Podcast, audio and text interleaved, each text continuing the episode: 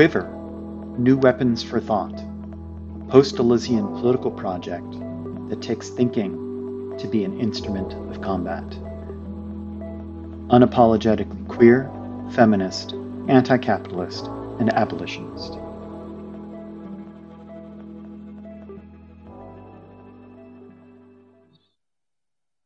So, so excited to have everyone to speak. We're sort of dealing with the issue of crowned anarchy, a term used by Deleuze in difference and repetition and picked up and utilized in so many different ways.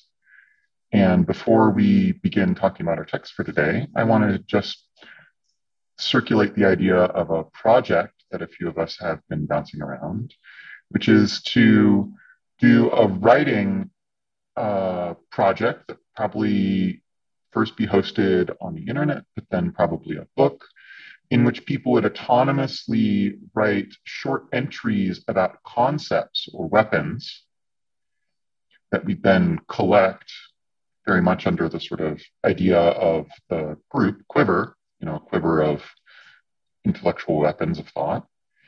And then we probably need some light editorial process, but in general, it would be very much about enabling everyone to contribute what they wanted and that we would want some very minimal consistency between the ideas and concepts, but that they could go in very different, almost, you know, given the one of the concepts for today, tactical directions where they don't have to cohere together. They don't have to be a generalized strategy. They can be very much almost like an encyclopedia or a guide or a workbook or avant-garde exercises or inspiration, like the Fluxus workbook. I mean, there's so many different directions it could go.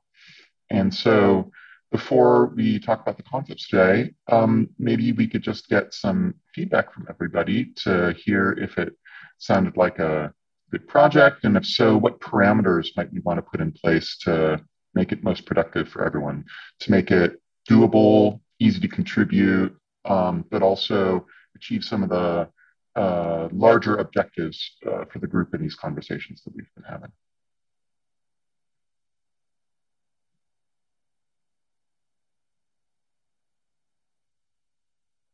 Any thoughts or reactions? I find this an amazing idea, but I, I have told you also. And I think it would be very, very interesting to see the process apart from the result uh, itself. Uh, and I know I think that we have um, made here a, a, a, nice group of people. It's manageable. I, most of you, you know, have have presented something or will present something. So we are um, melding together somehow. So I think it would be a, a, wonderful idea to to go forward. I don't know what what are your thoughts, Jesse? Like Stephen, oh, please. I was going to say, I like this idea. My question would be though, is how do we choose what the concepts are going to be? And how do we decide what is a concept that's like going to fit in this? Is, is it fair to call it an encyclopedia of Quiver?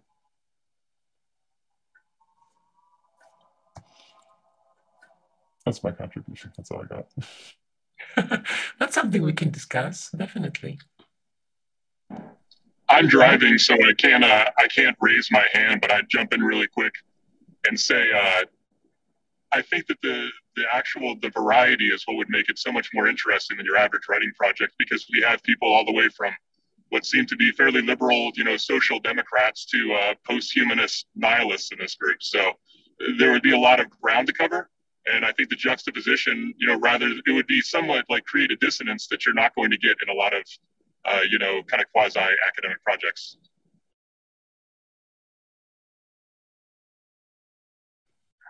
Uh, just to get in here, um, a question that I would have would be: Is the idea that this would be something that would be published in book form, or would something more like a wiki wiki format, perhaps called Arsenal? I like that. I like that idea, or Quiver, of course. Um, would that be more in line with what you're thinking? Um, just a little bit more fleshing out of some where this where this is coming from, and uh, would I would appreciate that as someone who hasn't been able to make it to a, a few of these in a while. I think a lot of these are great questions, and we didn't make a lot of decisions ahead of time because we were hoping the group would sort of come to uh, an understanding or at least have some ideas to bounce around to help sort of uh, determine which direction it might go. I would say, not that this answers anything, it maybe opens up more questions, but um, the more that we go in like a wiki direction, then it's very much about process um, that is always sort of open to amendment and can continue shifting and forming. And the thing about a book, excuse me, is that it usually looks for a very specific product that then gets sort of put in print. And I think that in the conservation and archiving side of new media art, one thing that I've learned is that if you do something online, it can be very active for, let's say, up to five years or so. But after that time, um, all bets are off over whether or not it's going to be conservative in any way, and that a lot of really major projects um, degrade over time. Like just last week, I saw that um, because the ways in which you know Flash is no longer being supported in web browsers, like the University of Chicago's media theory huge keyboard project, which is like pretty pretty decent. I really kind of like it for some of the stuff that I teach. Not that it's terribly relevant to this group, but like it's gone. I mean, it's just like inaccessible to anyone who doesn't have Flash access now. So um, if we do do something that's more open open oriented and process oriented, I would want to also set a time at some point to say, hey, we're going to take a snapshot of this, archive it somehow, and then you know, even if we make it open to continue amendment, that we'll have some sort of um, version at some point. Hopefully that's not too in the weeds, but uh, I see Charlie, your hand up too.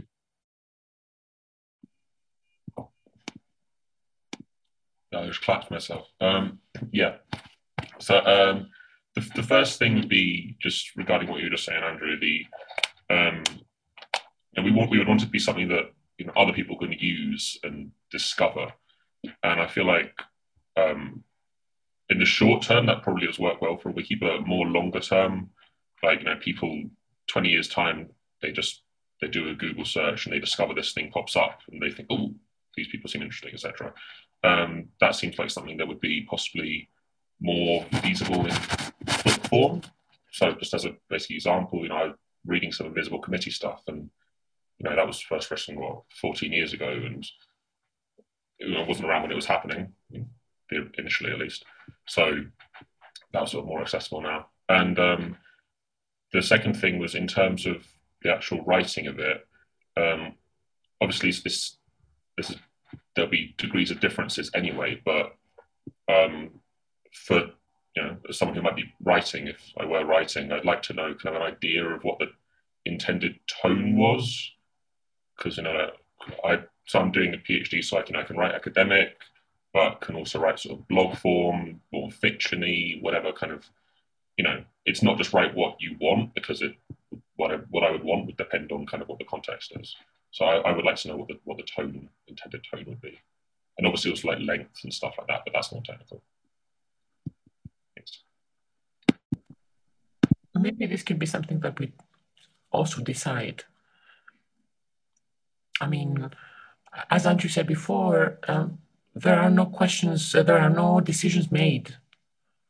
It, it is just an idea. And well, I guess that um, since you are a PhD student and you know how, how, you know, sometimes the academic writing can be very, very specific and it has different requirements, maybe it could be something that it could be more more open to other audiences as well. Um, this is my suggestion, but um,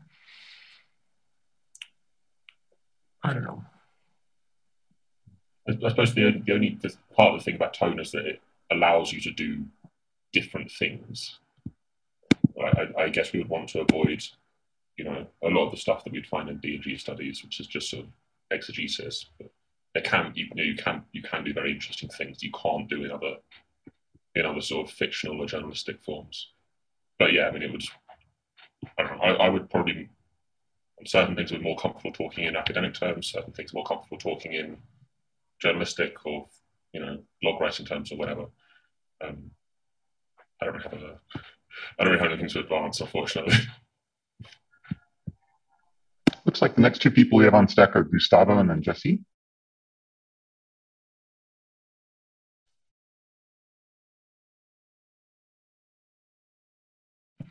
Gustavo, we cannot hear you.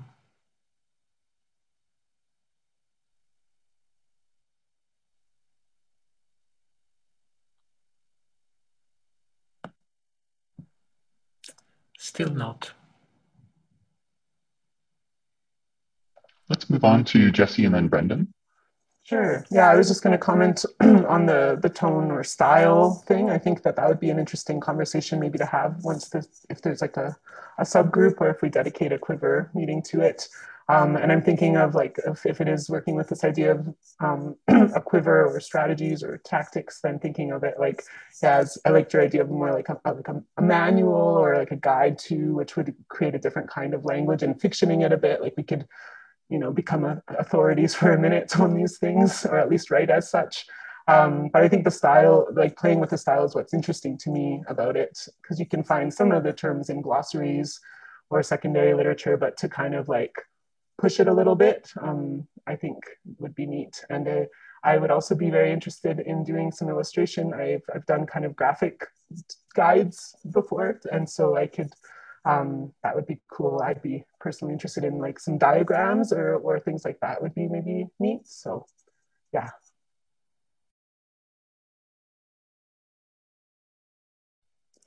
So if the problem is like uh, like what's the style and how we get that working, I feel like a great way to start would be to have an introductory exercise of some kind where everybody just gets a we get all to get the same prompt. We all write it, we all post it sort of in a place where we can all look at it or peruse it before a meeting. I don't know what do people think about that, and where would we where would we use as sort of a place to put uh, like all of our writing together at once? Anyone have any ideas? Not a big internet guy, to be honest. Uh, I could look into maybe using our webpage for it. I mean, um, it's currently using a just a very specific proprietary um, content management system, but I can see what type of things it can host, like maybe a blog, or um, if not, I can install some other deployments or packages that could make it so people could easily collaborate and participate. Um, ideally, we could get away from like the Google or the pre-made sort of ones in which you know our big overlords have have a lot of control over it. Um, it raises the question of like, at least for the introductory exercise, would we want it to be publicly available or would we want it to be like privately available just for the group? So while we like kind of figure out what we're doing. Yeah, my, my guess would be initially we'd want it like um, available by link, but not um, on the open internet, which is to say not crawlable and not, not findable with people who don't have the link. Mm-hmm. Um, before it looks like we've got a great stack going, I just want to say that um, inspiration that I have, and it's part just the environment that I currently live in and the things that have always motivated me. You know, I teach at a school where um, I have a lot of creative writers who work in the same sort of program as me, and our sort of shared interest between everyone in critical studies is, you know, sort of social and political concerns, but then those paired with formal experimentation, which is to say experimentation on the level of format and on style and on genre and um, type of writing. And so I'm always willing to push those directions, include fictional elements, um, make it kind of inspired by the historic avant-garde, which is something that I like as well. Everything from Fluxus to the surrealists or situationists and everything in between. Um, but then also to realize what some of the limitations of those approaches have been. Um, and so anyway, that's the direction that I would push it, but I know that sort of I don't want to overly uh, put my stamp on the project and I want it to be very collaborative for people. Um, Charlie. Yeah, sorry, this is just um, uh, responding to what you just said, Brendan. Um, just as a, a, practical thing, so the, the introductory exercise that is is that for us to kind of look at and think, oh, this works and this doesn't work. Purely not not as something to publish, just as something to for us to work out how to do this. Um, and also to get a sense of how each of us writes, because obviously people's writing voices tend to differ a little bit from their speaking voice, um, and kind of see what comes out. Uh, Like that. and then to not delegate, but you know, claim claim topics or offer or whatever or whatever verb you want to use. They all sound kind of bad. Um, It sounds to me kind of like what we're doing is putting together like a collaborative encyclopedia. So an entry might be start with one person's voice and then switch to another person's and then back or t- to a third, etc. I don't know if people have any other ideas on form or content uh, for how it would work. I think there's a, a few suggestions in the chat. One for the like an online platform, um, and then I think I like this idea, Brendan, of like kind of this non-proprietary writing. Like maybe there's some exercises we could do around that. This question of authorship, because that's another question. You know, do we take on different entries or do we actually write into each other so your voice is no longer yours? um, which is something I'm super interested in, and I have a couple uh, things I've done in the past. So um, I could even talk with Andrew and Dana about if, if you want someone to facilitate some exercises. Um, I'll put on my pedagogical hat, which is kind of my jam, and uh, I could help out with that to get us going if, if that's something people are into. Sounds great. And I think we're naturally moving to sort of wrap this up a little bit for now and then um, move to next steps for people to sort of put in the work. So why don't people who are interested, I'm going to put just the email in the chat in case you um, haven't done it before, but you know, it's the same email that you get your announcements from. This is quiver at Gmail if you're interested in like doing some of the really detailed practical work, putting together the proposal and maybe starting a prompt and that sort of thing, please email that that email and then we'll just put together like a, you know, just a, I don't know, working group, even that's per- perhaps a bit too formal, but just like have some people bounce some ideas and, and put the work in, then we'll come back to you all um, with some proposals. And, you know, our email list too is maybe like 350, 400 people too. And so that means that perhaps we'll be able to get some collaborators in from the larger group who aren't able to meet us for the face-to-face conversations, but would be interested in writing something for us. And I know we've got some amazing writers in that mix too, so I'm, I'm pretty excited about the direction this could go. Any any parting remarks or final things people want to say before we move on?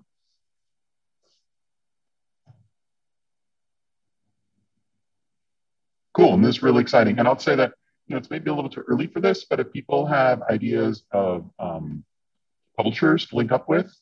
Um, that might be another thing that even if you're not going to be part of the group, we'd love to sort of hear your suggestions, especially if you have some personal connections or if you have strong opinions in one, one direction or another. You know, personally, I was thinking one of the places that I've historically really liked for this kind of project would be the um, uh, minor compositions wing of Autonomedia um, just because they put out a PDF version of the book immediately and then they make it for sale and they're very sort of DIY punk rock, but they've had a amazing sort of history and connections. Um, so I don't know. That's that's perhaps someone I'll reach out to. Stevphen Shukaitis, who runs that. I'll, I'll, I'll, reach out to him at some point. Um, but if other people have other connections too, um, definitely let us know. I have in Greece. Yeah, so so an, an international uh, versions of this would be really cool too if we want to localize it and work between languages. Um, obviously, that's an even greater challenge, but perhaps might be incredibly rewarding given sort of uneven development of these ideas and how certain places, um, you know, have really amazing cultures and and speakers and thinkers that sort of don't get the same exposure or interest.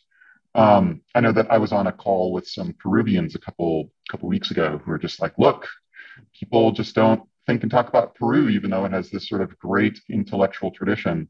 So in fact, I think I've persuaded some of them to give us a presentation maybe in two weeks or maybe in a month's time uh, here too.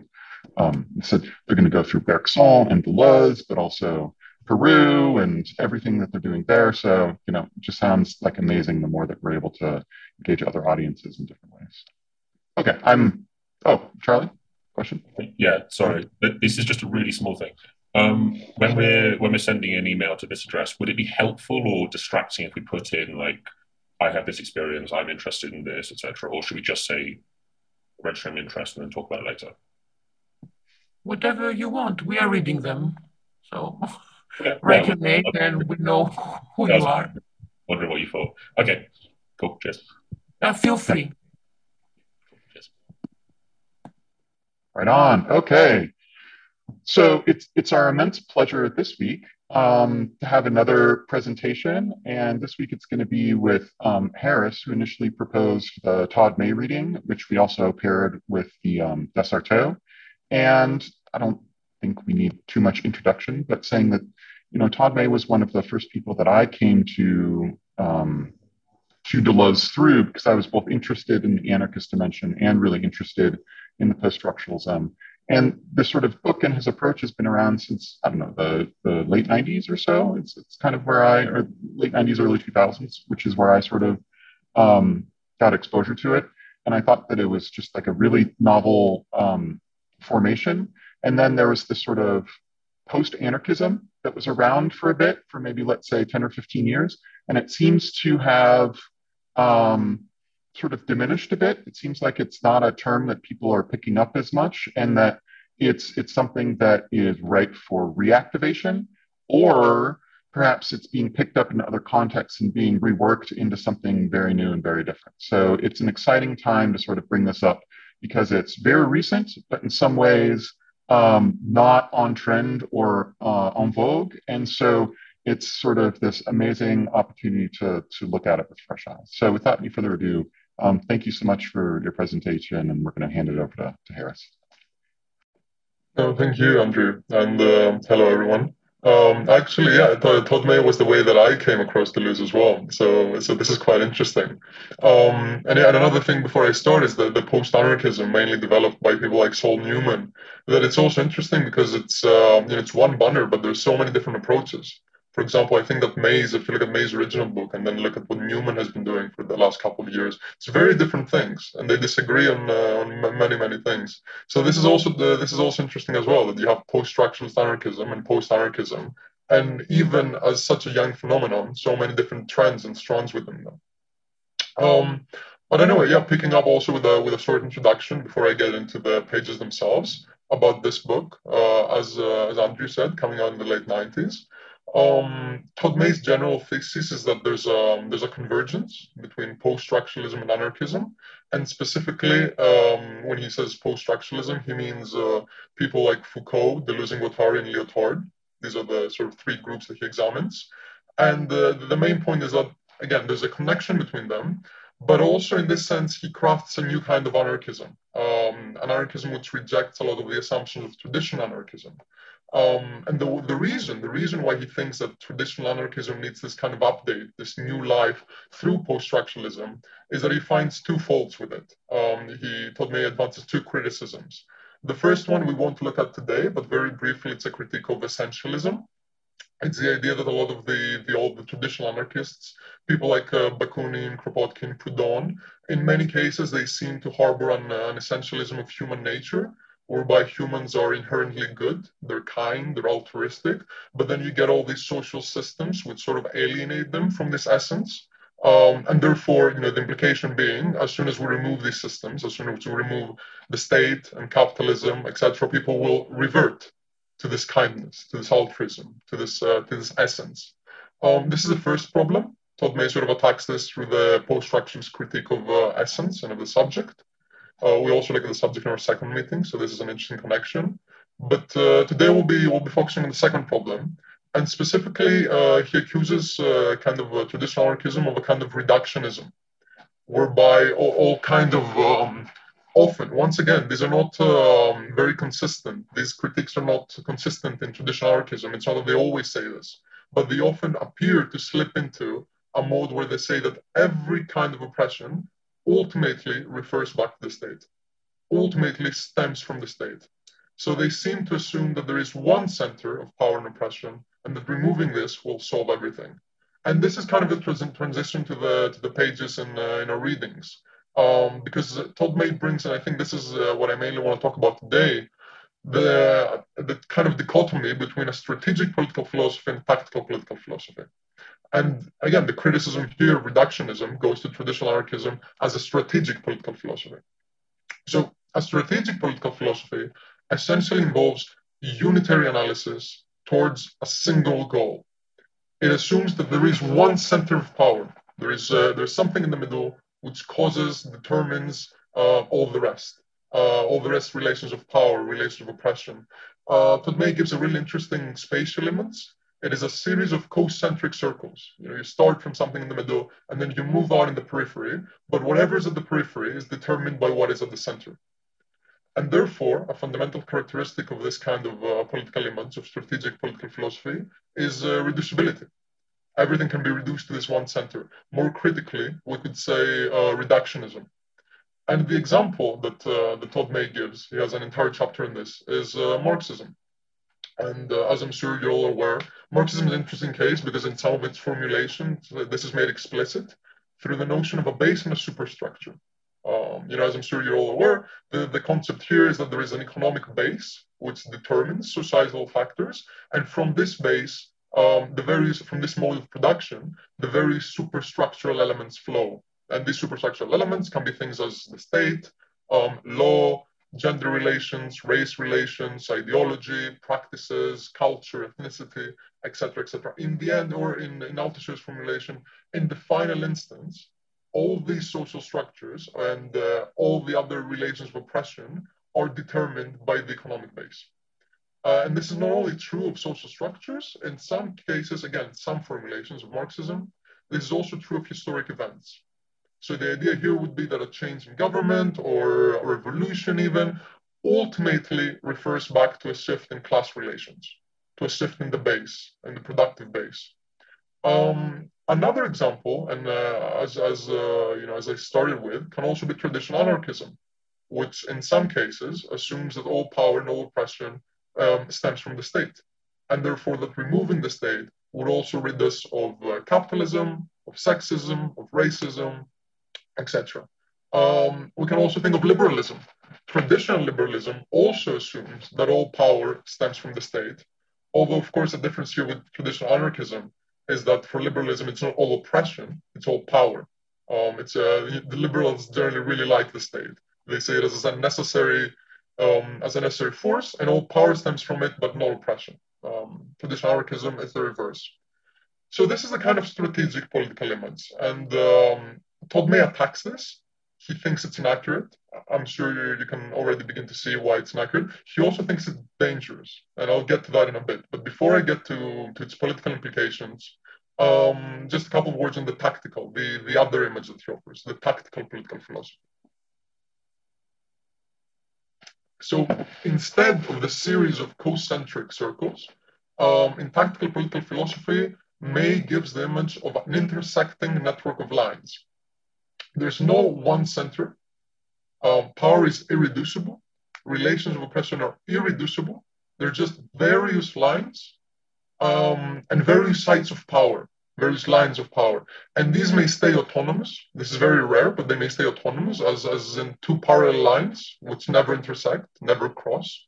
They may intersect and produce kind of uh, novel and different structures of power, different structures of oppression, different identities.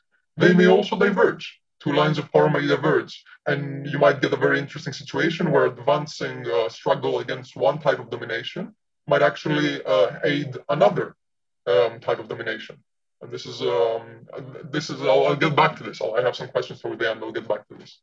Um, in any case, you have multiple axes of power and oppression, um, and these in, intersect generally, but they also remain distinct. Uh, they remain irreducible. Each keeps its distinctiveness, and one does not subsume the other, as the strategic political philosophy might have it, as the base might subsume the phenomenon of the superstructure. But this does not mean that there, there are no points of concentration of power or of oppression. Todd May says this. You might have boulder points. To, to stick with a spatial metaphor, this would be where various lines intersect. So if you can imagine lines, when so many lines intersect, they produce a boulder point, a dense point, a node. Um, and these are, you know, generally concentrations of power. We can imagine capitalism. We can think of the state as such a concentration.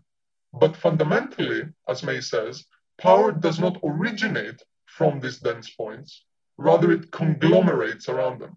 It coalesces in them and therefore produces, produces them. So if, if, Marxism and traditional anarchism and traditional liberalism are examples of the strategic political philosophy, um, I would say that some, some examples of this, uh, this tactical political philosophy would be intersectional feminism, some strands of realism, although realism is not critical, it's mainly, um, it's mainly descriptive, but uh, it's very good when you're doing a descriptive analysis, it's very good for keeping things sort of separate, seeing their distinctiveness. Um, again, again, realists would never say uh, oppression. It's uh, they're a bit allergic to words like that, which are normatively charged. And in this case, uh, post-structuralism, and specifically post-structuralist anarchism. And moving on now to the to the kind of political implications of uh, its type of political philosophy, um, because what Todd May says is that they they mobilize certain relations of sociality, they mobilize certain forms of political organization, certain modes of subjectivity and this is very interesting because his fundamental point here is that strategic political thought is not only it's not only inaccurate, it's also dangerous.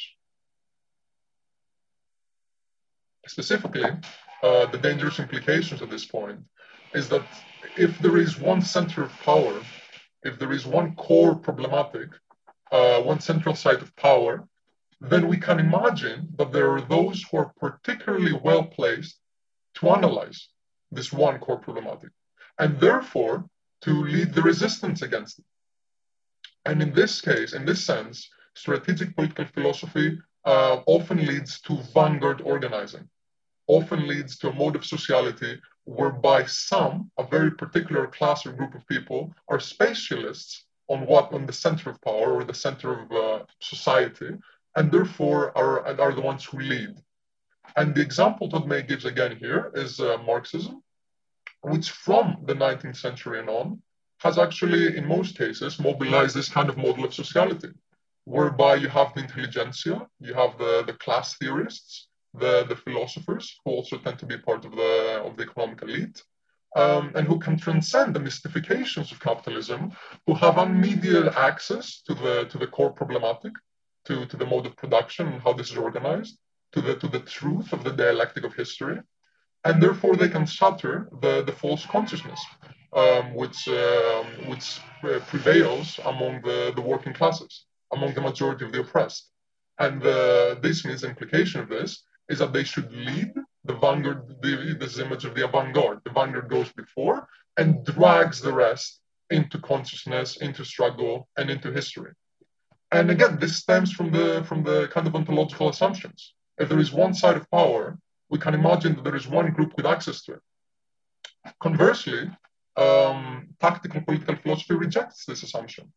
Uh, because if, if power is uh, decentralized, uh, if, if, the sites of oppression are numerous, if they intersect, if, if, power is dispersed, then it's not very likely that there will be, will be one group of individuals, of, of specialists, of intelligentsia, um, who have access to this and who therefore take the role of the vanguard who therefore lead the people into change.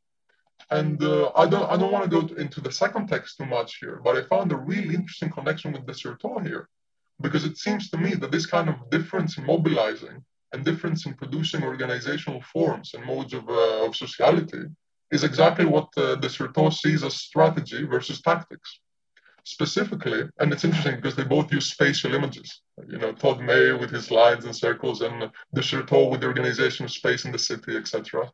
Um, specifically, strategy. Uh, it, starts from a place, and it says, "This is this is my place." You know, it stakes out a territory, and from this territory, per de Certeau, it conducts relations of exteriority with uh, with friends and foes, with allies and enemies. And above all, de Certeau says that it dominates using the power of knowledge and for me, this is completely in line with the vanguard because uh, the vanguard's power, um, it stems from its knowledge of the one core problematic. But conversely, uh, in order to determine and convince people uh, of its own authority and that this is indeed the one problematic, it needs some sort of social power, the, the social economic power afforded to it by its, um, its um, you know, its uh, social class as intelligentsia, as intellectuals. And I think the, the kind of power knowledge that Foucault identifies is really strong in the case of the vanguard. Conversely, once again, the kind of uh, practice, the kind of political practice mobilized by tactical political philosophy would be tactics, which starts as per Certeau, as per de Certeau, from the absence of a proper locus. There is no one center of power. There is only dispersion amongst lines of power. And therefore, rather than seeking to overturn this one structure, to overturn this one center, you know, to change the mode of production and then the rest can follow, or to follow the vanguard and organize and then the rest can follow, um, tactic uh, operates in isolated acts. Uh, Certeau says it operates blow by blow. It uses opportunities. Um, it seeks to create stoppages in the various lines of power to see to see when a crack manifests itself and to seek to lodge something in the crack and therefore produce a stoppage in the operation of its respective line of power. And again, for me, the most interesting thing is that uh, these different modes of sociality, these different types of political and social organizing, uh, they stem from the differential ontological and epistemological assumptions of strategic political philosophy and tactical political philosophy. In a sense, we can see how tactical political philosophy um, guards against the potential oppression of the vanguard. Um, I don't want to tell you too much. Uh, I've already said a lot, I think, but I have some questions for discussion. I have three questions and things we, we might think about. Um, the first one is more specific. It relates to, to Deleuze and Guattari. And, and all of these are things that you know really trouble me as well. So I'd be love to hear I'd love to hear your thoughts. The first one relates to Deleuze and Guattari, and the question is whether they're actually consistent um, with the tactical model, whether they they remain consistent to tactical political philosophy, because on the one hand, um, it seems that they do. On the one hand, they and Todd May says this as well. They seem to speak of mixed regimes, of uh, of things having a relative autonomy and then cooperating and changing. On the other hand, I've seen them uh, occasionally slip into a kind of regressive Marxism, whereby capitalism now, um, in some way, uh, has has uh, infested everything and kind of determines everything. And specifically, an example here is I remember in our conversation, our second meeting, um, we talked about the state. And an example here would be uh, perhaps the state for Deleuze and Guattari, which at some points appears as now uh, only a model of realization for capital. So it seems to have lost its autonomy. So this is the first question, are Deleuze and Guattari consistent with the tactical image? The second question, a bit more interesting, is um, whether we can think of some of the instances when lines of oppression diverge and therefore, when resistance to one axis of oppression might actually mean upholding another. So, for instance, uh, you know, when fighting sexism or fighting racism, um, when does this fight actually entail upholding capitalism in the state? When, when, the, when is the reverse true? When is the fight against capitalism in the state? When might this involve actually advancing other relations of oppression? And uh, how, how, do we think about these cases? Um, you know, how do they make us feel? What do we do about them? Do, do we accept this as a complication of the social? Do we reject this and say that actually it is possible to fight against all oppressions at once and, uh, and to, to undo this divergence? This is my second question. And uh, third, finally, uh, perhaps more reflexively, um, I, I wonder sometimes if there is not something missed by by this kind of tactical political philosophy. Um, if there is not something uh, also risky about it, because on the one hand, of course, it saves us from the from the risks and from the dangers of strategic political philosophy. It, it guards against the vanguard. But then on the other hand, you know, I do wonder whether in an age of, uh, of increasing fragmentation, um, whether whether we should not be pushing for more unity. And what I'm trying to say is that is there not something demobilizing um, in arguing that all these axes of oppression are ultimately distinct? Um, you know, in an age where, where the powers that be are trying to keep the different social movements um, separate from each other and to prevent their coalescence and organization, is there not something demobilizing in arguing that uh, the struggle against the, the different struggles against these axes of oppression are ultimately distinct? that struggle in one sphere might not involve struggle in others. But at the same time, is this not, uh, you know, obviously true? Is this not an accurate depiction of, uh, social reality? Um, yeah, so I was wondering how, how we might deal with this kind of uh, problematic. And um, I'd love to hear your thoughts. And uh, thank you all for your time. Harris, thank you so much for your brilliant presentation. I mean, I think your second and third questions are the ones that really sort of interest me the most. Um, maybe I'll begin with the third one and then go to the second one, just sort of jumpstart the conversation. So, on your third question about the risks, I think that this is something that is still a pro- press, uh, pressing problematic. I don't think it's been resolved. I think there have been a lot of bad faith entries within this debate. So, historically, let's say the Gramscians of the world have all been about building power, and they think of themselves as like social democrats and doing it in a sort of, I don't know, almost sort of grassroots like sort of way for it to be really sort of simplistic about their presentation. And so for them, it was always about starting with the molecular or the lines or the decentralized. But for them, the goal was already a sort of form of centralization. And, you know, we saw this with the and Mouffe in the 1980s, which was all the rage then, and I think still remains a sort of dominant model for social democratic approaches to politics, which they said, look, there are a lot of different lines of political struggle but underneath there can be a shared logic that could be built out of them, if not already one that already exists. No doubt and Mouffe generally oh. already took the Althusserian position that in the last instance it was all about class struggle. And so if you just sort of reorient all the struggles through the modality of class, and suddenly they could all find a sort of common interest there. I've been deeply suspicious of this. And so I think this is sort of a challenge. And so I think one of the even just sort of conceptual issues to begin with is if you were to appeal to more unity, how, why, on what basis? What is the new term in which you'd sort of build together as the common interest for all of it? And if it's simply democracy or even social issues or even identity politics, to say that everyone who takes an identity politics shares some sort of interest, I think we already know what the sort of conclusion to it might be. And so the anarchist approach, I think, is more than just sort of building a model and I think it actually has a way that it's been practically lived out. There's an example from David Graeber that I really like, in which he says that splits that happen within anarchist groups, particularly where anarchist groups, let's say, were trying to build consensus. You know, this is not the model that I prefer, but it's one that I find myself in sometimes just because of, you know, you work with who's around you a lot of the time. Um, you know, there are sometimes groups that can't build consensus. And so there are people who leave or people who create their own groups because they want to have their own way. And Graeber, as an anthropologist, looked at it and said, you know, what if this is a feature rather than a bug? What if it's a benefit for anarchists who, when they find out that they can't work with other people, instead of just quitting the game and going home, which would happen if you were a, let's say, a party person, especially like a, you know, into the Democratic Party or something in the United States, or, you know, I guess Trots do this sort of thing too. So there's that whole joke about, you know, uh, two Trots, three parties or three positions.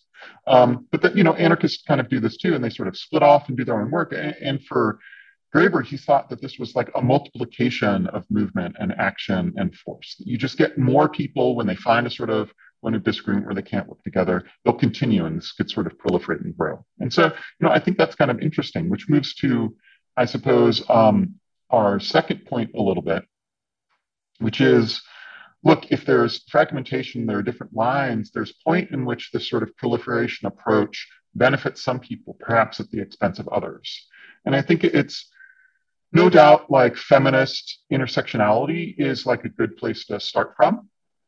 But I think that you're absolutely right that the thing that intersectionality, or at least the popular version of intersectionality that, um, let's say, sort of like moderate leftists or even people who are ostensibly radical leftists but aren't doing a lot of on the ground work end up doing is they're like, oh, yes, of course, our struggle can be anti capitalist, uh, pro black, you know, decolonial, you know, they list all off and it's all the things and they all happen together at the same time in the same way. And it's like, you know, have you not actually done any work on the ground, like you'll know that sometimes when you work with one campaign, you're going to piss off other factions and that, that their interests will sort of come in conflict at a certain point. And I think that's revealed by certain positions who I think are honest about what it mean the political stakes of their projects might be. This is something I think was hugely scandalous with um, Afro-pessimism when it started becoming popular, because they're they sort of take this to a very strong dimension and they say things like feminism in the United States has always been about giving white women, white women power, and in particular, white women legal power to own things as property, which has historically been blacks as slaves. And so they're saying they have no common interest with the mainstream feminist movement. Full stop. And people are just completely and utterly scandalized by that statement. Um, or they find other areas in which they say, we just have no interest in working with these people because at the end of the day, their vision for progress or change is something that goes against what their ultimate interests are. And so I think the contemporary take on this has been the sort of destitution school coming from the Agambenians, but remember it initially came from Argentina, in which they said, we seek zero power because when you seek any power, it's always going to prioritize one group or one position over others. And so the idea is to destitute all forms of power aggressively and all of it. And I think that opens up a whole different set of problems. But I think that it resolves some of these sort of intersectionality issues that come up of, you know, just sort of thoughtlessly trying to knit all of them together without much much criticism. Anyway, I feel like I've gone on a bit, so um, hopefully that helps jumpstart some some ideas on these conversations. Um, let's let's hand it over to Jesse.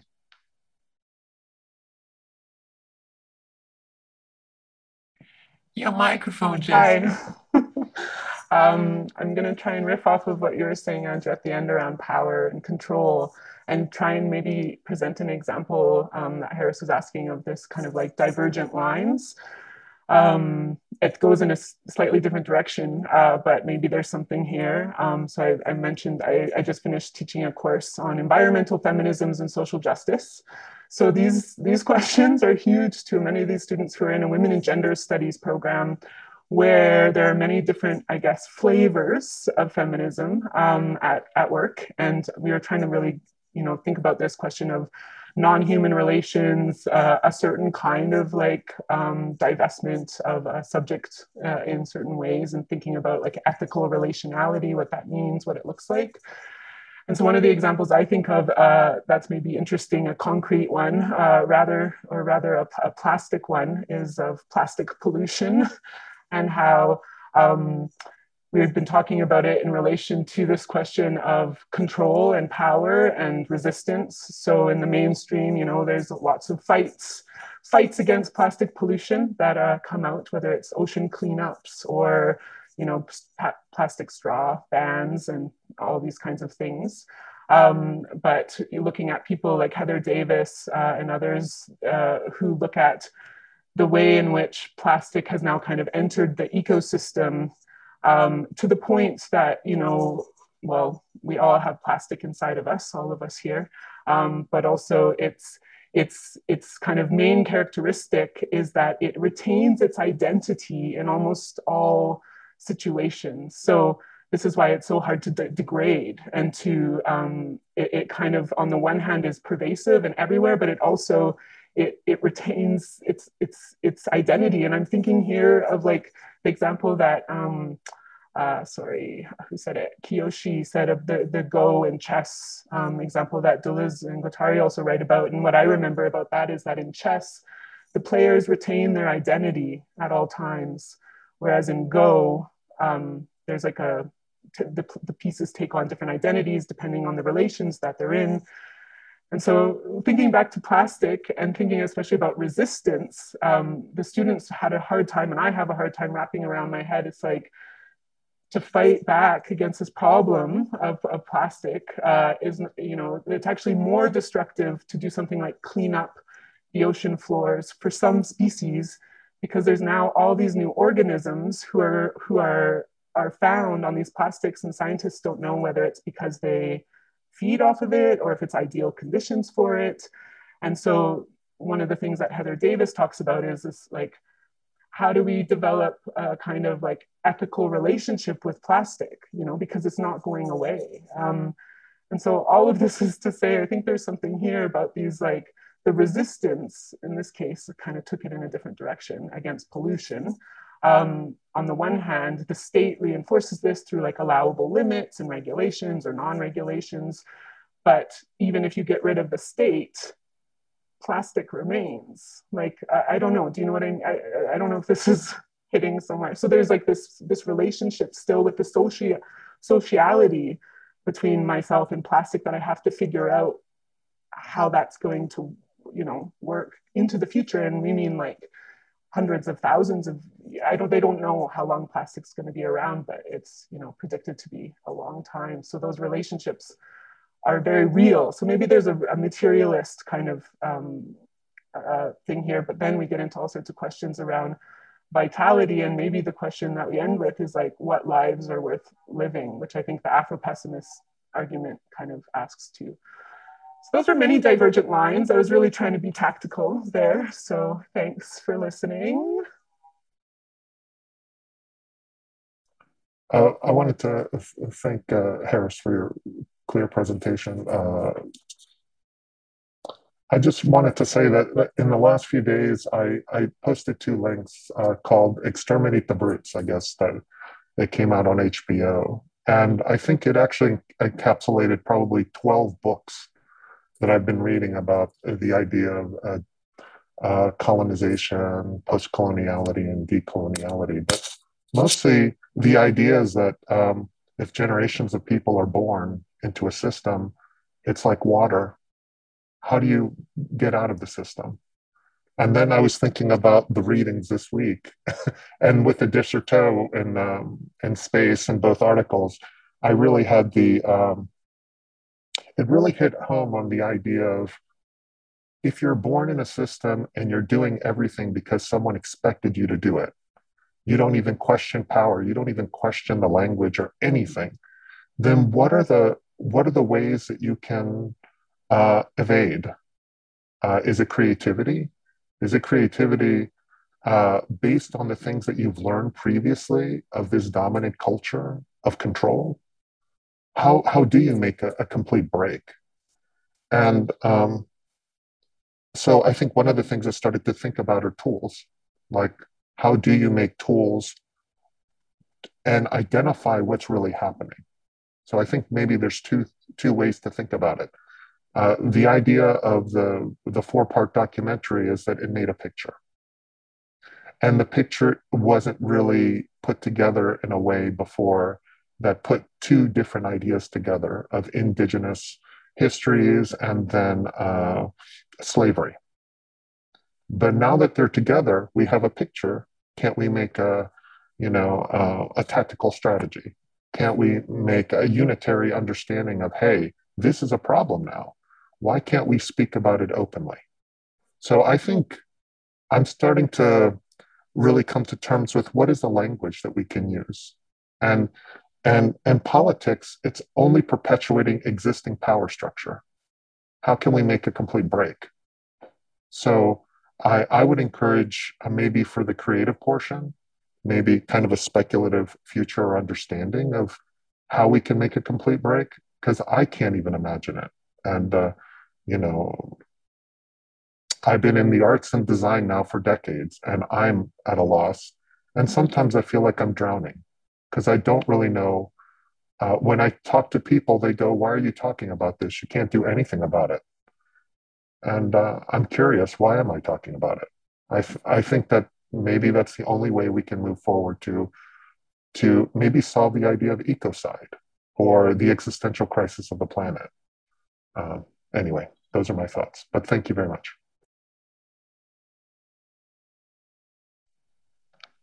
I was just going to respond to Alfonso um, just because I think it, it relates back to something that, again, Heather Davis writes about, and that is perhaps the, the language of break or a clean break is itself kind of wrapped up in some of the, the ways in which we've, we've come to think in a more strategic sense about finitude or like an essentialist, like they're, they're like either going back to something or or or kind of cutting relations which is arguably you know what's got us here in the first place.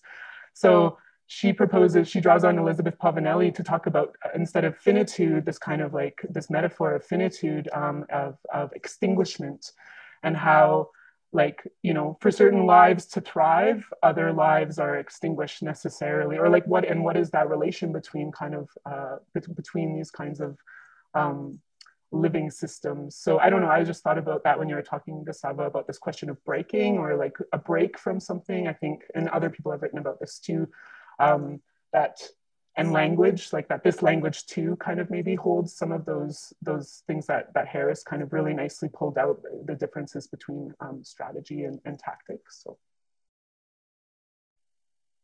Yeah, I think this problematic in particular is one that really interests me about sort of the limits of post anarchism. So, just to reiterate, it's this question of like, on the one side, we have an image of revolutionary transformation, and that if we really take it uh, truly and honestly, which would mean taking it perhaps even past what Marxists or even communists have thought about it, it doesn't mean it means going beyond the models of sovereignty that we've inherited. So, like Foucault in History of Sexuality says that, you know, even though we've uh, thought that we've gotten rid of monarchy, we still have not yet cut the head off the king, which is to say the structural position that sovereignty inhabits within our images and models of power still exist. And so, to use the example that we used previously, we still think of politics as a game of chess where it's about cornering and capturing the king, the enemy's king, and then replacing it with our own. And then if we do that, suddenly everything that has been bad can be turned to good because rather than our enemies being in power, we'll be in power and we'll know it's fine taking over a pre existing system because that system can be made to uh, exist in the way that we want it to, which is what the sort of like most ludicrous, small-minded um, Leninists or even Stalinists might think, where they think the state is just an expression of class relations, and so if they take over the state, then uh, they can re remeld it or or, or or, transform it into a more useful picture. Though what's funny is even if you read Lenin on State and Revolution, he says, "Yeah, we still need to get rid of the state too," which you know I don't know a Leninist who's ever gotten rid of a state, but you know I'm, I'm a little digressing a little bit here. Um, so, but the the nice thing about that model is it's decisive, or that it thinks that there can be a complete transformation, which is something I still desire. I still want this. I'm I'm so in love with this. It is something that I don't want to give up give up on.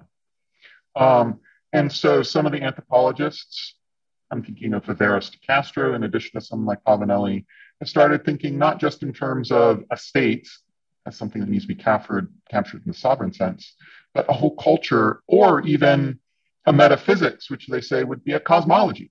So, how do we change our whole way of seeing the world as well as the world itself? So, for me, the place where I see this these days is uh, apocalypse and apocalyptic thinking. So, I think that that's much different than the sort of seizure of the state um, sort of approach. I think the problem is if we go too much in the just general tactical direction that we get in some post anarchism, is it assumes a few things. It says we're always going to be fighting on a terrain that we can't control. So we have to use the colonizer's language, that um, all we can do is fight little acts of resistance. And I think, you know, just the more I've read and the more I sort of sat with this and, you know, lived it and, and used it as a guiding principle for my actions for a lot of the time, I feel like it gives really cheap satisfaction where you get your ass beat by the cops on the street or you work a single issue campaign where you're able to save one person's house from eviction or something and everyone pats themselves on the back. They say god we really confronted capitalism today whereas in the time that it took to do all of that organizing capitalism itself continued to shift and change. You know you get one person kicked out of office and some new asshole comes in in their place. And it's like have we really made much change in the subject, or is this just a compensatory way to make ourselves feel good that we've just rearranged a few things in a larger system of power that just keeps on going? So I think for me, that's the largest challenge of the tactical, that sometimes it cedes so much to the already existing structure or form of power or system that it makes itself satisfied to only make small acts of resistance that often are just sort of compensity.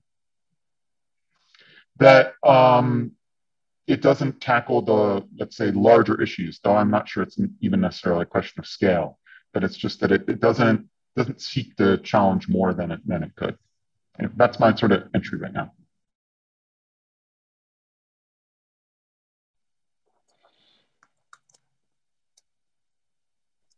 And just jumping in again, since I can't uh, raise my hand, I, I, agree with you, Andrew, that uh, you know many many anarchists certainly that take this sort of attack mentality. Uh, I do think it's it's very much an instant gratification thing, and it's on the lazy side. Uh, but perhaps like the only lazier attitude to have would be the, you know, quote unquote revolutionary attitude that, you know, we're going to change it all, but it's just not time yet. So we need to wait until it's time. Uh, and I can't help but feel that that often where idealistic anarchists as, as well as, you know, Marxists of many stripes kind of fall into that same trap that it, it's just never quite time yet. It's not quite time for the revolution, but we've got to get ready because when it comes, it's going to be big and it's the only way to go. Uh, and where both these both these kind of viewpoints, I think, fall in, and back to Harris's questions, is it this whole notion of unity or this notion of some sort of a global or even you know national level change, it's it's it's a platonic ideal, like it's abstraction. So we can create as many categories as we like, uh, but that's precisely what capital wants us to do. That's precisely what the state and any formation of power wants us to do is to create these kind of abstracts that we can fit ourselves into so we can each have our own identity and feel some sense of that easy satisfaction. Uh, the hard thing to do would be to walk away from the system altogether. The hard thing to do would be to re- reject that kind of idealistic thinking.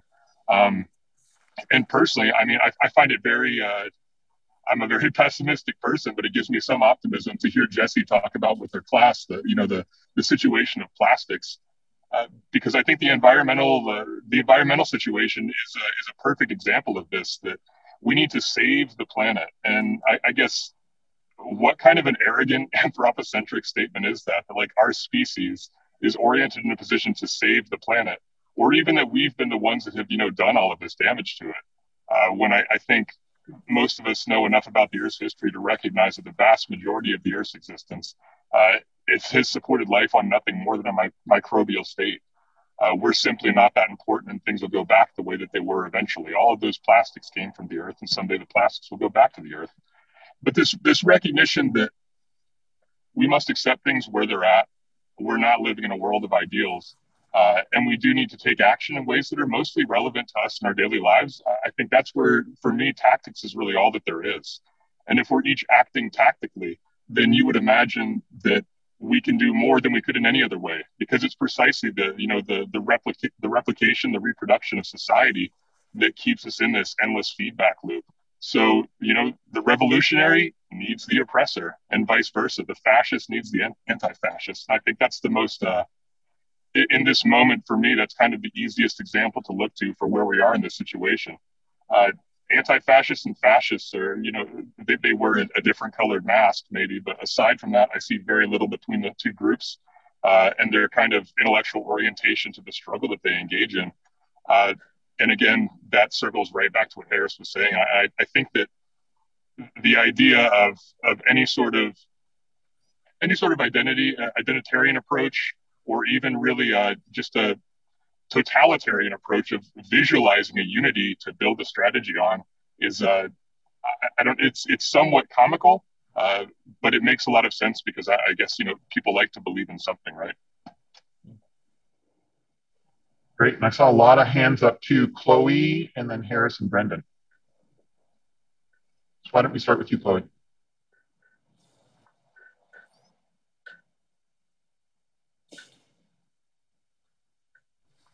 yeah, pl- please go, uh, Chloe, if you would. Um, Chloe, please go on.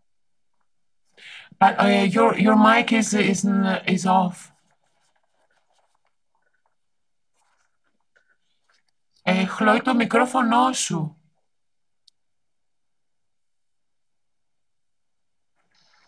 Well, I, I, I, I should like to put another point, and I'm very aware that it may seem a little affective because comes from an older generation, uh, lived in May 68 uh, and the revolution abroad and the Zapatistas movement and everything else. So my question is, if the productive forces are understood to mean uh, those of nature broadly not only of the humankind, should we say goodbye once and for all to the psychoanalytic materialism revolution, completely remove the so completely removed the inevitability of revolution, as we thought in the older generations. And if we should understand that it is a matter of nature and that we should keep the reproduction of the molecular unconscious from the one and from the other, decide that revolution nowadays means a distraction, that we can avoid distraction.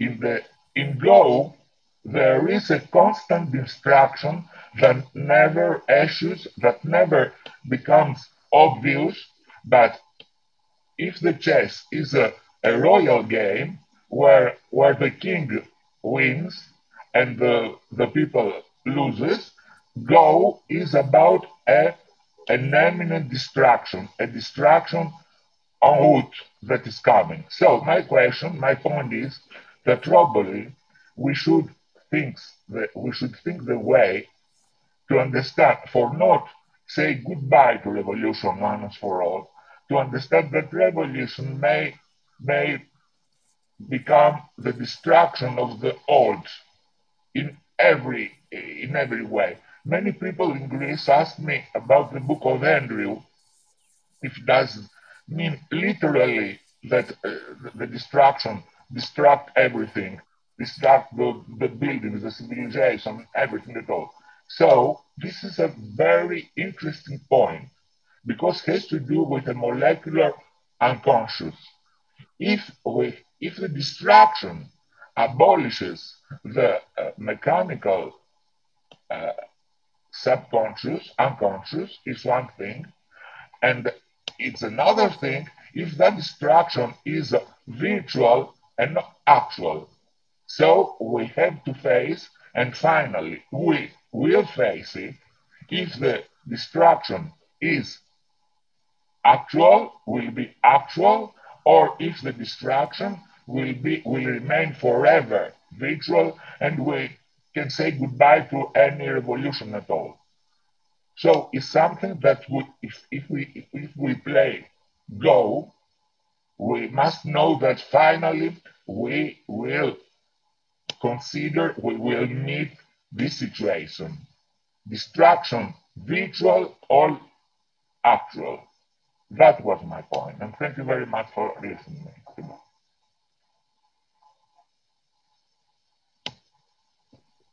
Yeah, if I can uh, pick up on that. Uh, good, great points, everyone, first of all. Um, but yeah, on the point of uh, molecular destruction or virtual destruction, I think this is uh, what I would respond, uh, the way I would respond to, to Andrew's uh, first point about, you know, um, letting go of the strategic clean break with everything, the complete transformation, and keeping on to this sort of smaller, uh, in quotation marks, uh, movements and actions. Because in the sense, again, in, uh, in the molar level, they might seem smaller, um, refusing, let's say, you know, keeping one, one person in their apartment or whatever, but they may release, and we can never know this, the, the, the, the energies of desire that they may release may be completely, um, completely out of scale. They may be uh, massive, they may be huge, and they may be uh, contagious as well. So, so in this sense, uh, I really like to think of it, you know, in the two levels, the molar and the molecular, and once again, the virtual and the actual. The destruction at the virtual level might express itself in something that seems very limited in the actual, a kind of tactical small action where you find yourself, you know, in your place of action. But then going going to what I think something something brilliant Jesse asked on the chat, um, what is the time of strategy and tactics? And I think that you can have tactics with the image of the complete break, but this will involve a completely different temporality. It might mean that the, the energies you're releasing, the affective, molecular, and, and desiring unconscious energies you're releasing through, through an action that seems small on the molar and the actual level, will come back much later in a completely different temporality, and therefore there bring a clean break to some system. And I think this is also, um, you know, Deleuze and Guattari's point about uh, May 68. Uh, they're, they're, they're called that May 68 did not happen because you cannot understand historically, you cannot understand as per interests or as per, you know, macrostructural phenomena history. You have to understand the minute molecular movement of desire that maybe a graffiti on the street is what ultimately bring, uh, brought, sorry, the, the affective and the, the desiring energies which led to, to this kind of explosion. So yeah, those are my thoughts. Thank you. The point that uh, Andrew brought up that tactics cedes a little bit too much to power, um, I was thinking that the other, to answer Harris's third question, the other thing that tactics maybe doesn't quite uh, work for, and this also goes back to the, the first point, which is what is Deleuze and Guattari's relationship to tactics? Um, it brings to mind the conclusion of the micropolitics and segmentarity essay, which uh, to me is like probably the most chilling part of a thousand plateaus in a lot of ways because it feels very familiar to the situation that exists today. And that's the creation of a fascist war machine. And the way that de Certeau talks about how tactics rises out of uh, weakness and secrecy. In the same way, you look at the conditions that say created fascism in Germany after uh, World War One, this period of incredible anxiety, probably quite similar to what we have today, and the way that the German business community took on that anxiety, that weakness, and that that sort of secret weakness that people had, and funneled it forward into this like war machine that eventually went from being reinvigorate the state to take over the world and destroy it. And so I think there's something that like criticisms of Deleuze and Guattari of like not quite uh, I guess what's the word I'm looking for, not quite bringing out, bringing forth the revolution. I can understand it, and I think I agree. I think the contribution that they have to tactics is that sense of caution, and it's something that I think even Deleuze began to see by the end of his life when he began to talk about the concept of the individual and the way that people are divided more and more, no longer as an individual person, but they're divided into these sort of separate, almost characters of themselves. And those characters are the things that capitalism coming into the 21st century would start to gobble up a little bit more, little bit by bit, more and more with the introduction of the internet. That's all I got. I, I would like to say something as well. I mean, I I don't know. I was I was wondering um, I was wondering if this is the perfect time to to create to or to appropriate or to take advantage of, of changes that are already happening. And like digital revolution, for example, that you just said, um, or various communities without borders, borders like it's our own, uh, or money changing form, or um, the pandemic that shapes uh, violently our relation to the environment like it's a strange re- relationship anyway nowadays as many have said already and what these changes can do for us and how they can serve to build something new to build and to shift completely. And i have sometimes the feeling that the state structures all over they are gasping to maintain power at, at this point. It's like they're, they're a swan song in a way and in ways that soon might not even be effective because they, they will not have an object. And I know I sound like I would like the plan of taking over the structure, but this is not at all what I would like. I wonder how this, this structure has, structures have failed us, will continue to fail us for sure, and whether it's time to think of new ones, um, not power structures, but new ways. I would not propose to, to forget revolution. To be honest, I, I would say to keep all possibilities open, to keep vigilant, but I keep thinking that things are being destroyed by themselves. And maybe we could find here the opportunity, the crack to build something new. I don't know if this sounds a lot very happy, but I, I think it's a nice opportunity. It's a nice crack in the system.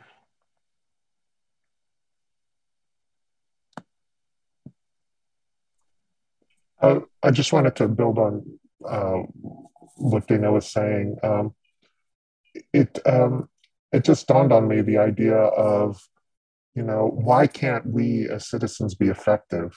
Well it sounds as though we can't because everything is either opaque or complex. Uh, but what if the what if it's not so complex? What if the idea at least going back to the documentary that i saw the idea is to exterminate people to to take over their land for money and power that's just flat out the kind of the thesis of the thing. So what do we want to do as individuals? We want to live happy lives. What what are, what are the next steps? Is it family? Do I really need to work 120 hours a week to love my family? So I think at just at a basic level, maybe it's us rethinking the idea of family or friendships or thinking the idea of relations because I was imposed an idea of profession or scholarship. I needed to be the smartest in the room, so I got the most degrees. Well, that doesn't make any sense because some of the most educated people are the most cruel, vicious, and destructive people. So, what are we reaching for? And um, I pose that question because that might help us imagine a different type of scenario or future. So, for a moment, I think I'm going to play a persona. There's a funny thing when you write articles or books that suddenly there's a set of ideas that are bigger and more consistent than you yourself that propose a perspective that you yourself might not always agree with, but is an important one to sort of contribute. So there's certainly this conceptual persona that is, you know, Dark Deleuze that um, I'm not sure I always feel or live, but but is out there. So I would say that the entry of Dark Deleuze into this conversation would be very much along the lines of, um, especially what Dana presented, which is um, there's a system that is currently tending, though it probably always tends towards self destruction, which maybe from Anti Oedipus or A Thousand Plateaus would just be lines of flight, or that it's always sort of spinning off elements that are beyond its control. And so the proposal would be to, in an ultra opportunistic way, try and tactically find every moment of self destruction and turn it into a new opportunity for liberation, escape, or some other category. Um, obviously, this is dangerous because it means sometimes working alongside people or ideas that we don't agree with. Um, and it also means jettisoning, genociding old projects or ideas that maybe at one time had good faith or that were things that seemed sort of worthwhile. Um, and that it's risky in that it means putting effort into something that is currently contributing pain and suffering that might not pay off and could lead to massive repression like jail, prison, or death. But what it does mean is looking to something like a migrant crisis and saying the answer here is not to come up with a quote unquote sane immigration policy, nor is it to even necessarily create an alternative, which is still too strategic in its orientation and assumes that one can get a view, a vision, or a space at a level or scale of the globe that one tactical practitioner maybe uh, never will. But it means um, increasing mm-hmm. migration, pushing it. It's not, this is this wouldn't necessarily be accelerationist because accelerationism is very much a sort of self-destruction for its own sake or sort of nihilistic thing. And even within, let's say, Nick Land's imagination, it means pushing it towards some sort of revolutionary point, whether it means a singularity of robots controlling the world or this so-called left version of it, which is some utopian welfare state that then is able to allot money in the right way. And instead, this just means hyper opportunism, looking at all of the breakdowns and trying to find an opportunity within them. So that means, you know, looking at the panics of children, you know, who now have access to the internet are creating new subcultures and saying, yeah, that's great. You know, it doesn't mean that we need to reassert parental control in order to lock it down.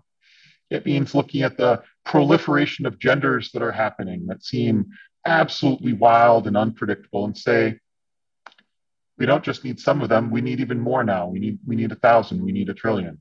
And so in every moment, sort of pushing that forward, not because the collapse will lead to a complete breakdown, but this actual um, belief or confidence that the molecular will always be there, the, the molecular fabric will be enough to sort of hold us and to give up on these sort of old molar institutions. Um, yeah, that would be that proposal. Uh, on on my best days, I'm very confident in it. Um, on other days, like when we're living through a global pandemic, I'm I'm not always. But maybe that's an interesting uh, uh, intervention here.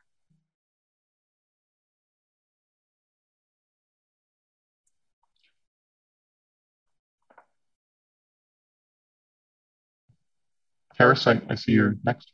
Oh, I thought it was Brendan, but maybe it's left from before. Um, yeah, if I could, uh, yeah, if I could comment on that, uh, on that, Andrew, I'd, uh, I'd ask again. You mentioned the pandemic. I'd also relate to what Jesse was saying about the environment. You know, what what might pushing this for more might mean about plastic in the ocean or you know CO2 in the atmosphere. And then my question, you know, if I had a question about this uh, in relating to Dana's comment, it would be where is the role of uh, creation in all this? You know, is, is the destruction advanced so that you can then build new new forms of uh, you know of living or sociality, um, or is it done so just in order to, to bring the collapse of the system? And then you're trusting that the molecular will be there, so then creation can take uh, can follow. So then our role then it, it's a different role, right? Our role is to destroy, and then it will be the role of others, even if our bodies with different subjectivities, to become creators. Um, and again, wondering if this is not slightly different from what Dana said uh, about uh, seeking the opportunities and seeking to build in them to see where a gap is made and create something different, produce a radical alternative. Yeah. Yeah, just to immediately build off that, because I think it's a very common sort of idea. And um, I think for, you know, not to always rely on D&G, but I think that that's a sort of common vernacular that we have here. For D&G at least, and for many other perspectives, creation and destruction sort of come together. And so for me, I think the emphasis on destruction is not some idea to have some distilled pure destruction. So I don't, I, I don't even think that's necessarily possible. But in maybe even like just a simple deconstructive move to try and flip the priority and the importance and how we evaluate and propose and say, what if instead of creation being the, the dominant term here, what if destruction is? And that I think that what's nice about our concepts for today is that it would be, I guess, a tactical destruction. Because I think that the questions that Chloe and that, that I have gotten about this sort of destruction orientation, destruction perspective, is people assume that it's a molar destruction, that it's some sort of fascist Nazi project to systematically from the top down destroy the whole world. And that, that's neither how I think, nor am I capable to act, nor how I imagine other people should think and act either. And so, you know, when you ask about what the anarchist destruction of the world might be, right? I mean, we have plenty of models of this. Uh, they've historically done kidnappings and bombings and, you know, these other things that, you know, I'm, I'm not here to advocate in a way that, you know, gets anyone in trouble or that, that has anyone knocking on their door, but that, like, that, that's how it's done it's not done in a way that is just some like systematic genocide. Um, and if it did, then you know certainly we should never sign on. To. That's that's terrible. Um, but there is the sort of tactical approach that maybe is the thing that we're missing in a lot of these conversations. That is the element of 19th century anarchism that people almost never talk about. You know, it's the Galleanis of the world. It's the Russian nihilists. It's the Attentats and the people, you know, that, that wave of people who were attacking monarchists and sovereigns. And I think that, you know, certainly that wasn't the solution. It's still maybe a little too directed and precise. But I think that this general orientation of like, in the process of challenging uh, the world that exists, it's both on a conceptual level and then there's a practical level in which people need to do it. I think that that's sort of where we need to be. And it's not in a strategic way of destroying the whole world, but it's very much in this tactical way of intervening in the mm-hmm. places that it counts. And of course, it could mean founding a new university or creating a new community of people. But I think for so long, that is what the approach was. And it was to focus on the creativity and said, okay, we need a break from the old in order to create the new. And so for me, I think there's this interesting thing that happens if we flip it and say, well, if there's these things that we hate, we want to be partisans against them. Certainly we'll have to create things in the process, but it's not about, you know, what does the new university in exile look like? And it's more like, okay, by necessity in the situation, we need to come together and create a life for ourselves and what have you. But it's going to be so ephemeral and be so transitional. Let's not focus too much on the the, con- the elements that constitute it. I, I feel like I've um, I, am haranguing a, a, bit at this point. So why don't we uh, keep going? Yeah, um, I see Gustavo. You have your hand as well as Jessica. Oh, well, thank you. I, I just wanted to maybe riff off of uh, what you said before, but uh, just going back to um, the idea of uh, history, have we ever had uh, a society that's been truly equal, or did did every person in a tribe or village really had their say in power and control? Like I don't know. I mean, I'm just asking these this question because I'm thinking about, you know, now we have this uh, these new tools, and these new tools can we can probably sample everyone on the planet and have their answers to a question instantly if we could uh, before it was impossible. So just thinking about stretching our imagination to new possibilities why why do we have you know restrictions on voting in america? Why can't we have children vote why can't we create an algorithm that says you know every baby between x and y they want uh, clean air, clean water, and affordable uh, resources. And then that skews a vote. Like, I think I'm, I'm actually with Andrew here. Why don't we figure out ways to, you know, take the systems to an edge and see it transform and see the little tears and and and maybe that will you know i'm thinking about bread now maybe we're you know changing the shape of it but it turns into something so anyway. Yeah, thanks everyone. And thanks. I'm trying to, I'm going to try and uh, like tie some things together from the chat and people's awesome comments. Um, because I'm thinking back to the first question Harris raised about like what, you know, this, what is perhaps tactical within Deleuze and Guattari and what I am really interested in and what I think is coming up in like Andrew's work too brings us is that like how does the how do metaphors structure like our understanding of even something like creation and destruction? Like it there's a shorthand where creation is more or plus and destruction equals minus or less but like I think that that is not the case right? As many people have pointed out that um, these things are kind of you know in the case of uh, uh, creation and destruction they're they're involved but also like i've been trying to think of destruction more in terms of negation or subtraction so a negation or like in the case of like the n minus one formula that Deleuze and Guattari talk about, it's not just getting rid of something or let it, it it's it's like a, a, subtraction of like a necessary determinant. So it's it's it's it's the whole. I don't know if that makes sense. So it's it's like um, detract, uh, subtracting from the metaphor or this like axiomatic bolt, which holds things together in certain ways, even around things like equality, like to, to Alfonso's or Gustavo's, sorry, um, comment is like, why can't we all be equal? Well, what does this metaphor of equality already suggest about symmetry and about like not just power, but like symmetry at a material level?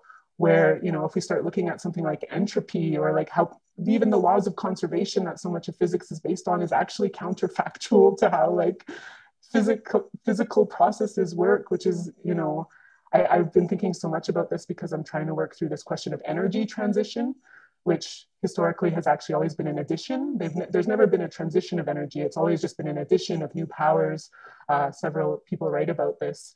And so when we say energy transition, you know, whether we're talking about big policy things or, you know, smaller localized, really cool stuff that's happening, it's still kind of a, suggests this kind of additive process. And I think people have kind of commented this around a certain progressivism or this as if, you know, yeah, anyway, so I'm trying to think of thinking about this idea of destruction or breakage in terms of like a negation or a subtraction maybe raises a different style, like to Dana's point of like doing things where destruction takes on a different um, tone. And then, and, and for me, it's like, how do I, I, in my own work, if I'm just focusing on that, try and really subtract from the metaphors that structure the very way in which the questions I ask are kind of framed, right? Like, how can I release that energy maybe in unexpected ways, as Harris is kind of talking about?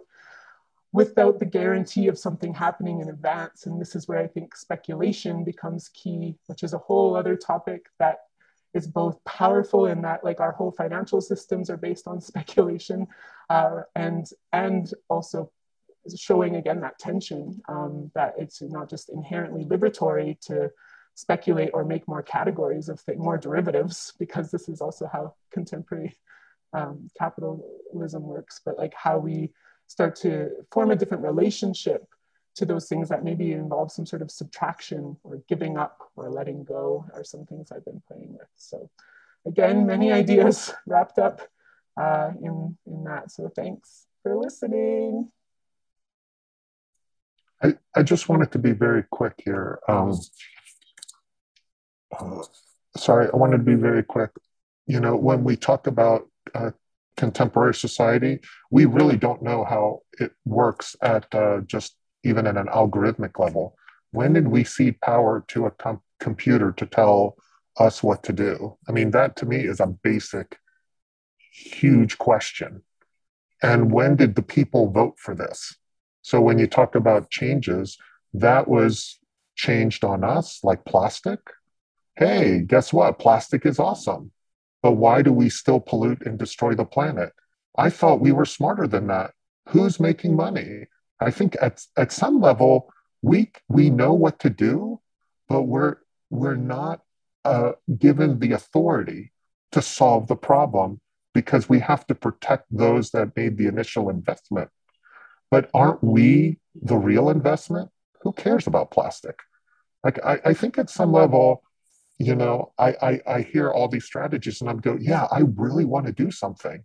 But then even if I say I want to do it, and if I say the truth, then, you know, like, you know, every great thinker, they off you. So, you know, I don't want to be like the, you know, I don't want to be that person that says don't do it, but maybe let's go back to what Andrew was saying. Let's ask the more precise questions and let's get have accountability on the answers because this question isn't um, you know this isn't a complex question. I, I, I would argue it's a complicated question. We have computers that can go through the answer and figure out who is go, what's going on. But we veil our problems with it's so impossible we can never solve it. I don't believe that Yeah, I think one of the things that this tactical strategic sort of um, distinction does is it reveals one approach that I really like, but it also obscures some of the historical dimensions. So I want to sort of mention both of those. So one thing that it does make really helpful is it critiques the idea of what I call blueprinting, which is getting the idea of some sort of ideal society, state, whatever, and thinks that it's just a question of like calculating or making it happen or logistics or engineering in order to sort of get us there. Um, I don't like blueprinting. And so I think the tactical approach opposes the blueprinting of strategy. I think there are limitations because it's almost sort of like uh, living hand to mouth, like because you're basically exceeding the territory of being able to enact, um, let's say, durable futures. But I'm not particularly persuaded the idea of needing to enact a durable future. Um, though there, there are certain problems like climate change that I think sort of make that a little bit difficult or challenging, right? Um, but I think the historical dimension of this is kind of curious and interesting too. Like it's it's it's hard to draw generalizations, and I'm sure if there was a historian here, they'd be able to help correct me on some of this. But you know, modern statistics as we know it was more or less invented in the 17th century by states. That's where they're, they're called statistics because state comes through it, and it created a whole new way of governing in which it created a form of knowledge and then ultimately reason that it consolidated within a science of government about looking at a variety of different material inputs, the population being one of them, but also things like producing corn or other agricultural good and you know health, and then balancing them using numbers in order to try and optimize. And in some ways, it's been very effective. You know, um, they've been able to, in many like really advanced countries like the US, um, diminish uh, hunger. They've been able to increase lifespan. You know, they're like things that it can do. I don't want to say it doesn't do anything. Um, but there are costs that come with it as well. And I would think most of the people here think that those costs are unreasonable and we don't want them. Um, but you know, the alternative isn't certainly to get rid of numbers. You know, I don't I don't think that's even sort of humanly possible. We we think in terms of numbers. It's a pretty basic thing in the way in which humans think and see and interact with the world. Um, and so nor am I in the sort of blueprinting idea where I can sort of will things on humanity's having or not having certain ideas and sort of abolishing them completely. And so I think that there's a sort of interesting situation where we find ourselves, where it's just like, what does it mean to really give up on blueprinting completely? What does it mean to really ap- uh, approach things tactically, especially when you see some of the problems in such a big historical framework of something like statistics led to modern biopower, which puts us in this sort of impossible position where it's very difficult for people to um, survive outside society or the state, as it were. Um, which is in part one reason why don't align myself with primitivism, even though I think it has a lot of interesting ideas. But I think then that allows us to think of something like primitivism more as a thought experiment than more than, than a political prescription, where the primitists will remind us that, you know, gender division of society as we sort of know it is probably a sort of uh, Neolithic invention, like before humans started tool use in the way that we have now and settled agriculture. There's probably not a gender division in the way that we have it now um, that uh, other questions or problems that come with domestication are large ones, like perhaps sovereignty, which is to say to have political representation where there's someone who's in charge and control of others, is probably something that came with domestication as well.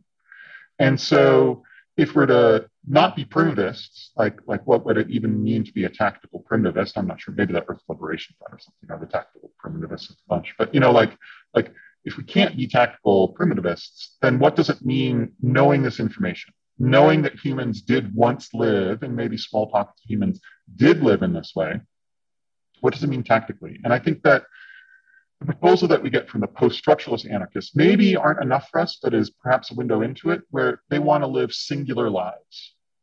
So say it's not to come up with the policy proposal for other people to follow. In fact, it's the radical opposite to live your life in a way that no one else could ever live because yours is so different. Yours is so unique. Yours is so yourself. Um, like I mentioned in our last session, um, unimitable. Someone could not reproduce it because it is so you, it can't be someone else. Um, unique, yeah, as, as was suggested in, in the chat. Um, obviously, you know, strategists will never like this. They hate people who are so unique and so different and are so stylish, let's say, that no one else is like them. But that's at least one proposal of a way through to live a life that is so different, that is so, um, you know, this is the tradition of the anarchists who are called the, you know, the wild so and so, or, you know, the people who had um, such flourish or some unique, almost mad approach to the world that they were different, so different that perhaps didn't even fit in. You know, and that's that's one solution. And you know, maybe that's where art and artists come back into because we have so many examples of artists or artist-like people who've sort of lived in this sort of fashion too. Um, certainly, this doesn't solve the problem of climate change, but maybe it does begin this sort of mutation or transformation that gets us to this place outside of the blueprint, outside of mass society, outside of uh, so many other things. I love this approach, Andrew. It made me smile. And um, Corey saying like one becomes a singularity or maybe a multiplicity because we are also many, many, many things. And this uniqueness does not mean one thing or, um, um, you know, something that, that continues to to to yes exactly Corey. Yeah, I love this approach.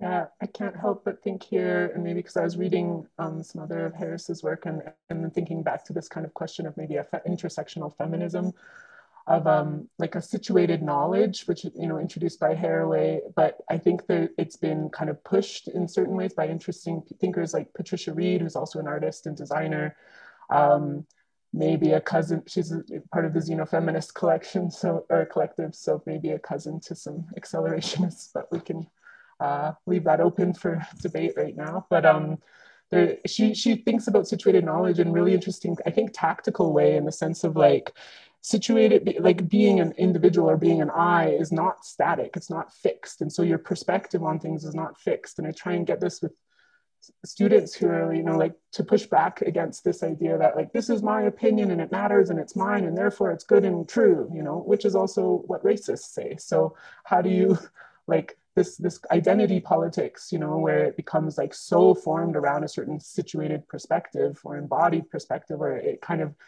loses kind of out on this what i think haraway is saying which was is, is a feminist objectivity is always partial. Like it, it can't it's always a partial perspective. It's not static. It shifts based on the relations that one enters into. And so patricia reed asks about i think what andrew was bringing up earlier like what is the potential for cosmological resituation? Like not just a you know an exit from the state or from capital but this kind of more cosmological shift. Is it possible? What would that look like and she talks about you know how the situatedness of all thought always exceeds the potential always has the potential to exceed its own situatedness. And that is based on the one the encounters and especially i think non-normative encounters that one has. And so with these questions around you know like singularities or individuals i think that and i think many of us probably have that caveat in there that there is no i so to speak, or that the I is a, a kind of a terminal or process, you know, uh, as Guattari might have it, like a, a, a, terminal for subjectification that like is, is based on this more multifaceted, um, uh, shifting kind of uh, process uh, of production that involves human and non-human kinds of assemblages. And so, yeah, I'm just thinking here back to Harris's talk around, and maybe this is a, another tactical question around the situatedness of thought, but then letting go of the idea that that is my thought, and it, therefore, you know, that is my like my property, my own, like owning these things to kind of get into these other, um, you know, moves towards divestment or destruction, but of of a certain kind of sense of individualism, not the individual per se, but like a, a certain kind of like determination of the individual. Yeah. Thanks. Uh, I just wanted to uh, th- thank you, Jesse, about uh, you talking about that, and I think uh, uh, building on um, what Andrew was saying, uh, the idea of um, kind of individuality or hyper individuality. you know, I, I, go back to the idea of you know human organization. Like, why did we put so much investment in institutions like uh, you know why religion? And uh, you know why did the first humans go to religion and not nature? Like i'm just going back to that to to not not to um, not to put us off a certain thread but just to say that you know there is a science and science has um, uh, basically been also a destroyer of lives science can become political at some level, as we've seen in, in genocide or in certain parts of uh, you know economic pushes.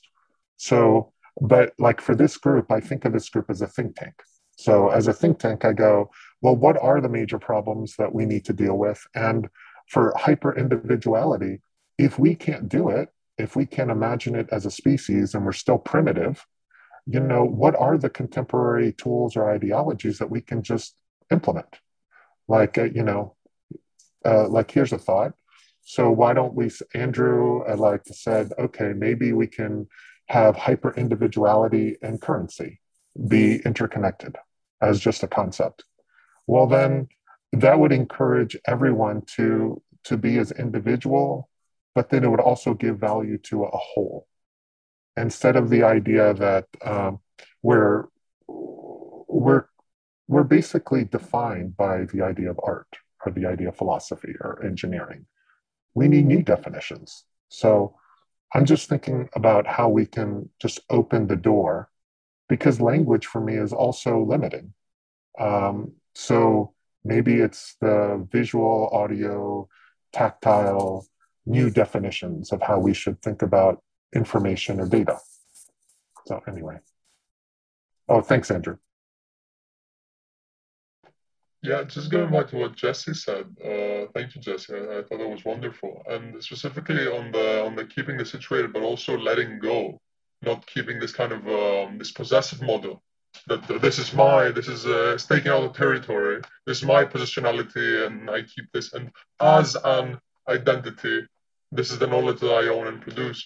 Um, there's a wonderful quote by Deleuze. I'm not sure where it comes from. Perhaps uh, perhaps others can help me with this. But to, to give um, what can only be stolen. You know, I think it's uh, connecting to, with friendship to sort of give what can only be stolen. And for me, this is exactly what, what Andrew typed in the chat about uh, how they see art. The production of affective energies and, uh, and sort of uh, libidinal connections which exceed their context of uh, production and uh, therefore they kind of spread and can inspire and feed into other assemblages and therefore produce other intensities. And this is indeed the role of art. This is indeed the role but also art in a more uh, in a broader definition. Also not, not art only as artistic production but the art of living. Uh, and here we come also to foucault's last decade to make you know your life your very existence into an art. And turning to our discussion uh, you know two weeks ago this is how I see the text about Esther Brown. You know, in uh, in contrast to to Cixous's proposal to write and therefore to produce this kind of art which uh, can exceed its context, Esther Brown's uh, art of living. Never wrote a text, never wrote a song, never produced something, but nevertheless produced energies that a century later, um, you know, Hartman took and put in this in this text, and we're still talking about. The intensity survives, and we might think about the refusal of work as per Esther Brown. So this kind of uh, of giving, of starting from something situated, but uh, but sort of uh, you know uh, desubjugating as you do this, le- letting go of your subjectivity, and therefore giving what can only be stolen because it was never yours in the first place. Letting go of possessiveness is the kind of model that I would see connected to, to living a singular life, a life which is an art in itself. Thank you. Wow, we've had such a stimulating conversation. It time's about up, so I just wanted to make sure that anyone who hasn't contributed anything lately and maybe still has something to say is given some time to do that. Uh, do we have any takers? No, not for now. Uh, very briefly, I mean, I'm going to sort of, you know, keep pitching ideas to people to join us and present, but um, you know, if we don't get the Peruvians in a couple weeks, I was thinking uh, we've been talking about really doing the Fanon, so it seems time to finally, you know, um, do our Fanon reading. Um, probably something psychological, because I think that uh, um, psychology is the thing that most directly sort of attaches to, to what we're talking about here. Um, hopefully something that involves some of the practical dimensions too, either like his more sort of experiential stuff like we get in Black Skin, White Masks, or maybe his description of um, uh, psychiatric practice, which he was doing in a sort of social psychology critique, critique of colonialism um, sort of way. Um, but if people have any other ideas or any other proposals, or if people want to present on the Fanon, please be in touch. Uh, it's always wonderful when we have people uh, pre- presenting the texts. I think it sort of keeps pushing forward this singular approach to ideas that we've been talking about for a few weeks now, where it's not like there's one perspective that needs to be sort of progressed here. We're not here to agree. You know, certainly we're not here to sort of come to disagreement either. Um, but it's that we're looking for everyone to uh, sort of contribute something new and keep pushing things forward and just see where the experiment uh, continues to take us. Um, so yeah, be in touch. And then also, if you want to help me on the committee for putting together publication, uh, be in touch too. Um, other than that, maybe we'll just call it a day. Thank you so much, everyone, and it was, it was great seeing everybody. Thank you so much. It was so nice to see you again. Thank you, Harris. Thank you, Harris. Thank you, everyone.